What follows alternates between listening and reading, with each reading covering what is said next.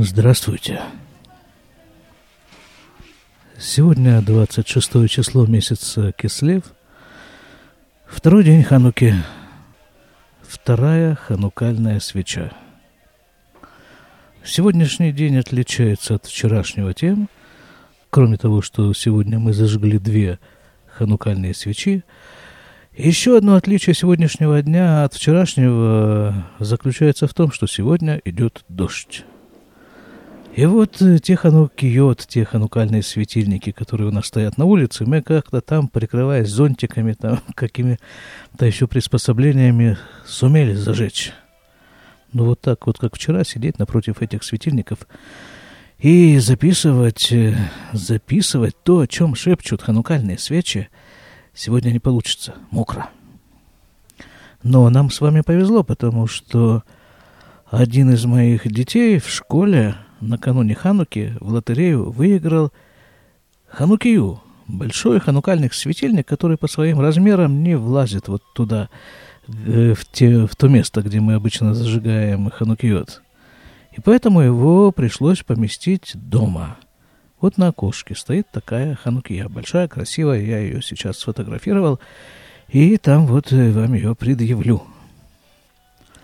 Дело в том, что, в принципе, это положено зажигать ханукальные свечи возле двери, возле входной двери, но можно и на окне. Главное здесь э, в том, чтобы э, Лефарсем Этанес, как это сказать? Это сказать так, э, чтобы провозгласить, что ли, чудо.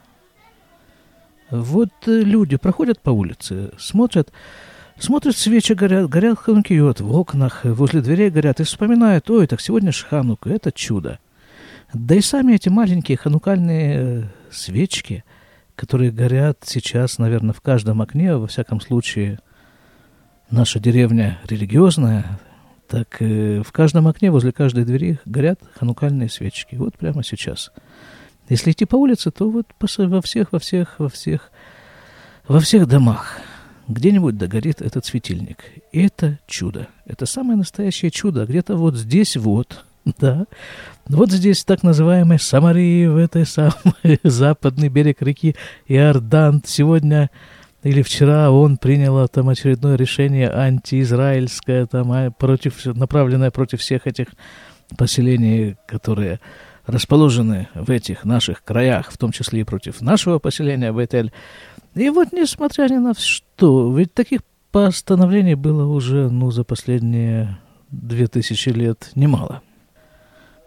Война была, нацисты были, Сталин был, все что угодно было. А свечки маленькие, крохотные, почти незаметные, горят. И вот это вот и есть самое большое ханукальное чудо. И точно такие же свечки, я уверен, горят в некоторых домах в Америке, и в России, и во многих-многих-многих других странах. Это чудо.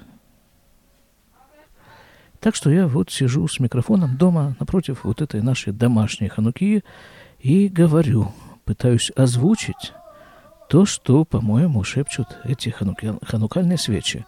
А дома, как вы понимаете, семья со всеми соответствующими семье звуками. Так что вот там на фоне вы будете слышать много чего. Я думаю, что это не мешает, а даже помогает.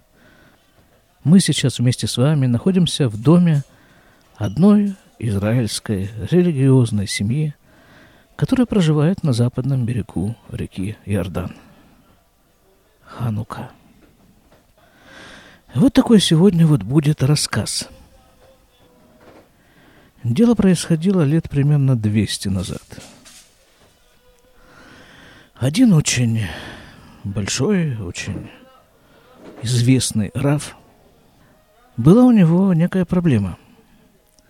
Проблема заключалась в том, что после его свадьбы прошло уже 18 лет, а детей у них не было – и как-то он уже был человек немолодой, и покинуть этот мир без того, чтобы оставить в нем потомство, ну как-то страшная эта вещь. Это большое наказание в соответствии с еврейским мировоззрением. Наверняка он предпринимал какие-то усилия, наверняка молился, наверняка что-то еще делал, но как-то все оказалось безрезультатно. Детей не было. И вот как-то он приехал к одному адмору, которого принято называть Магид из Кожниц. Это был и остается, собственно, очень известный человек в еврейском мире. Есть направление хасидизма, кожниц, которое до сих пор существует. И этот самый Магид из кожниц был известен тем, что он, он творит чудеса буквально. Вот встреча состоялась а бездетный Адмор описывает Магиду из кожниц свою проблему – Магит из кожниц закрывает глаза и пытается сделать, соединиться, видимо. Я не знаю, что делает Магит из кожниц в такой ситуации, когда он закрывает глаза. Наверное, делает какие-то вещи, которые, о которых нам с вами сложно догадаться.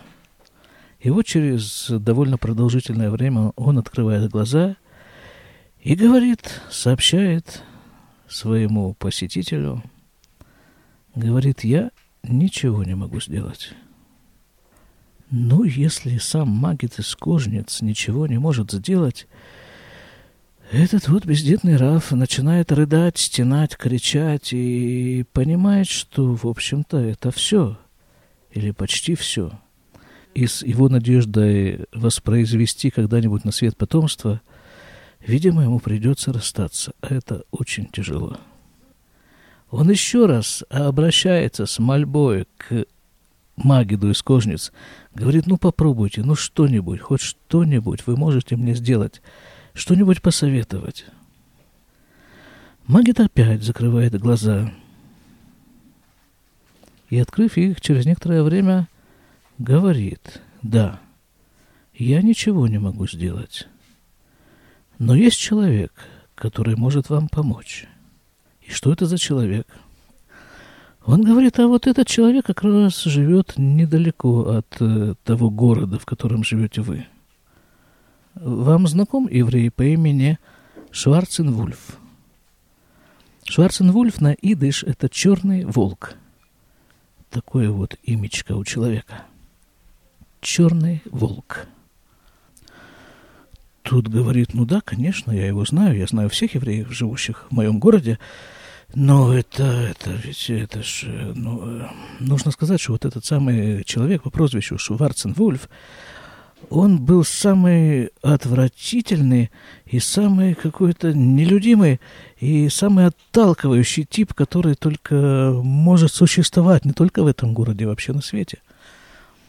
Жил он где-то там в лесу, он там рубил, рубил деревья, и евреи этого города старались как можно меньше с ним соприкасаться. Да он, собственно, и не давал им такой возможности, потому что в город он не заходил, в синагогу он не ходил, и вообще, и вообще вот э, все старались как можно меньше иметь с ним дело. Настолько он был грубый, отталкивающий, неприятный тип. Так вот, продолжает Магит из кожниц. Я должен вам сказать, что вот этот самый Шварценвульф – это глава э, Ламедвав, Ламедвавники. Ламедвав – это значит 36. Э, в иудаизме существует такое понятие – скрытые праведники. Каждый момент существования этого мира в нем живут 36 скрытых праведников – и мир существует именно потому, что в нем живут эти 36 скрытых праведников. Как только один из них умирает, его место занимает другой. Это основа, это опора этого мира. Так вот, этот самый Шварценвульф, он был главой этих 36 скрытых праведников. Но поскольку праведники скрыты, то снаружи видно только вот такая иногда отталкивающая внешность. Но далеко не обязательно скрытый праведник обязан быть вот таким вот отталкивающим типа, типом. Всякие бывают праведники, и всякие бывают скрытые праведники. В этом случае это было так. Еще, наверное, нужно сразу же заметить, что, что вот эти вот скрытые праведники – Это люди настолько высокой, ничем не запятнанной чистоты, прямоты и честности, что они на самом-то деле представляют собой зеркало. Когда ты видишь вот такого вот э, скрытого праведника, то на самом-то деле ты видишь себя, отраженного в нем. И если этот праведник для тебя обладает некими неприятными, отталкивающими и уродливыми чертами, то, э, ну вот, э, сам знаешь, сам понимаешь.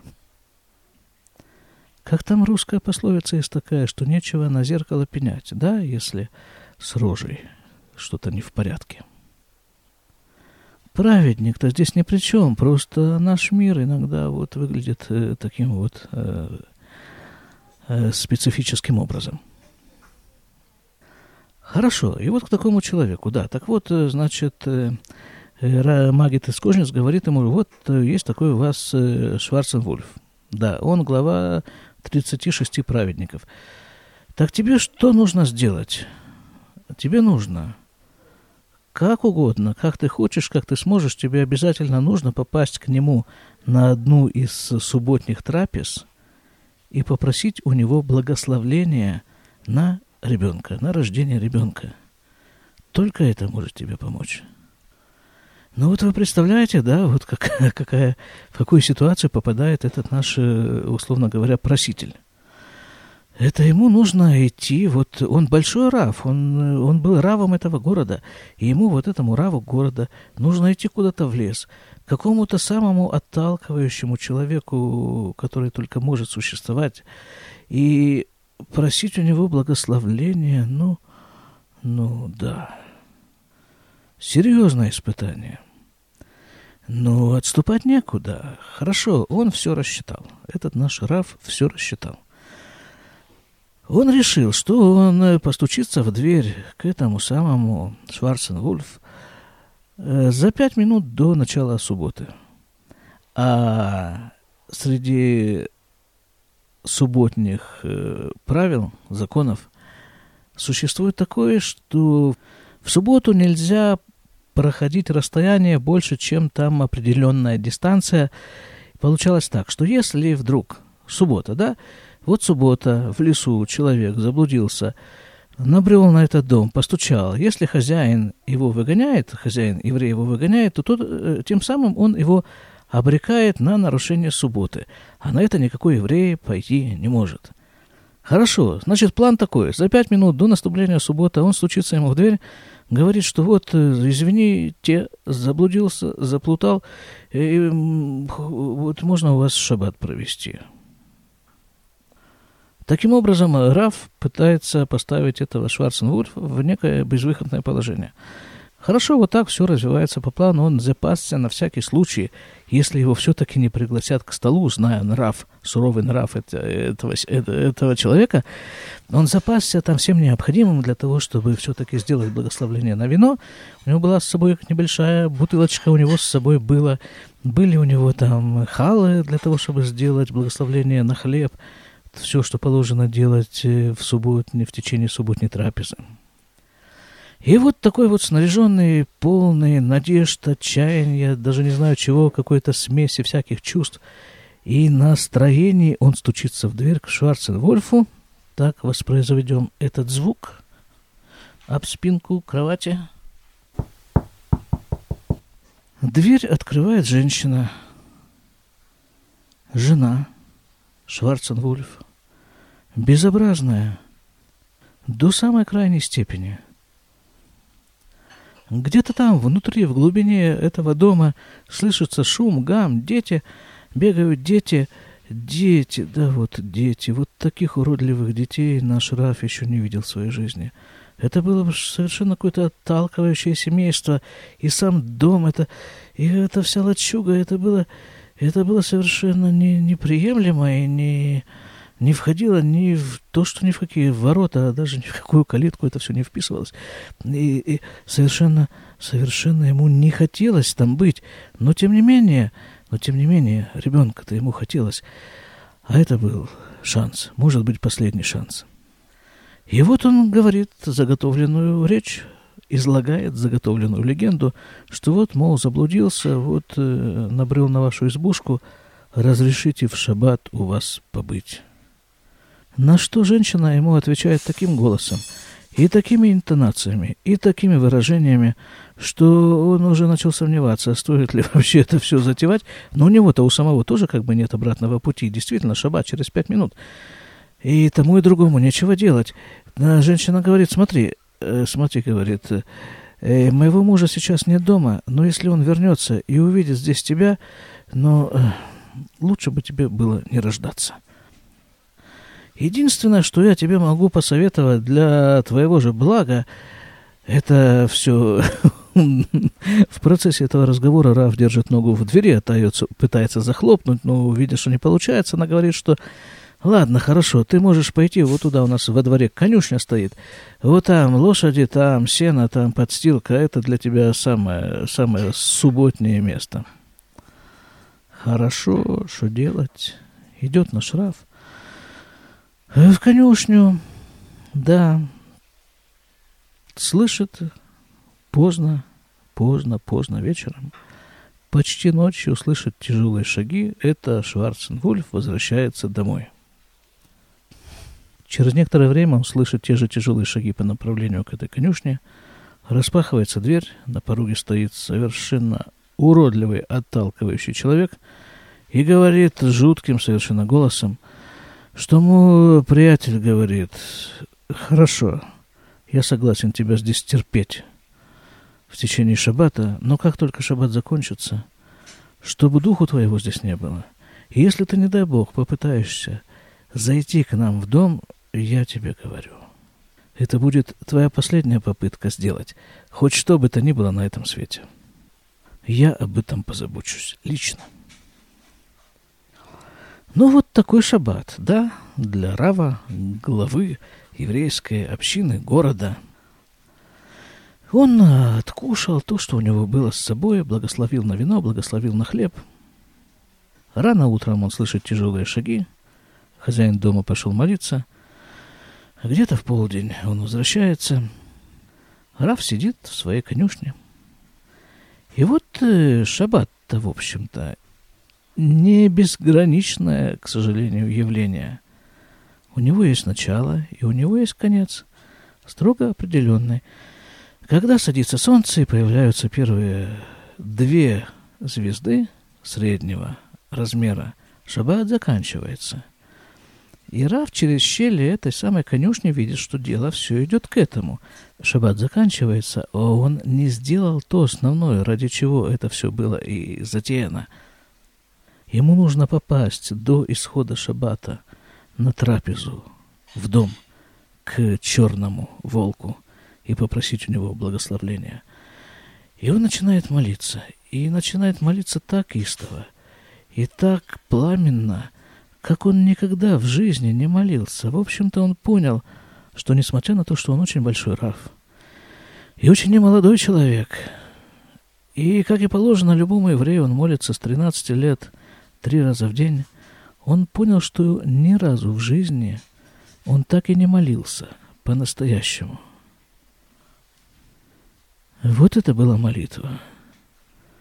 Почему-то, чтобы выжать из человека такую молитву, его нужно обязательно притиснуть вот в такой тупик, загнать к такой уже самой шершавой стенке, притиснуть, чтобы, что уже, ну, нет у него, нет у него никакого выхода. Вот именно так он и молился. И вдруг посреди этой молитвы он чувствует у себя на плече тяжелую, теплую руку. Поднимает глаза полные слез и видит лицо Шварцен-Вульфа. Но на этот раз лицо этого человека прекрасно. Оно полно света, оно лучится. Оно излучает радость. Помните, да, про зеркало? Что на самом-то деле человек такой чистоты, как этот праведник – является просто зеркалом, которое отражает состояние человека в каждый момент его жизни. Состояние того человека, который в это зеркало смотрится. И вот Шварцен Вульфе говорит нашему Раву, «Друг», — говорит он ему, — «Рав», — говорит он ему, — «заходи ко мне в дом и раздели со мной субботнюю трапезу».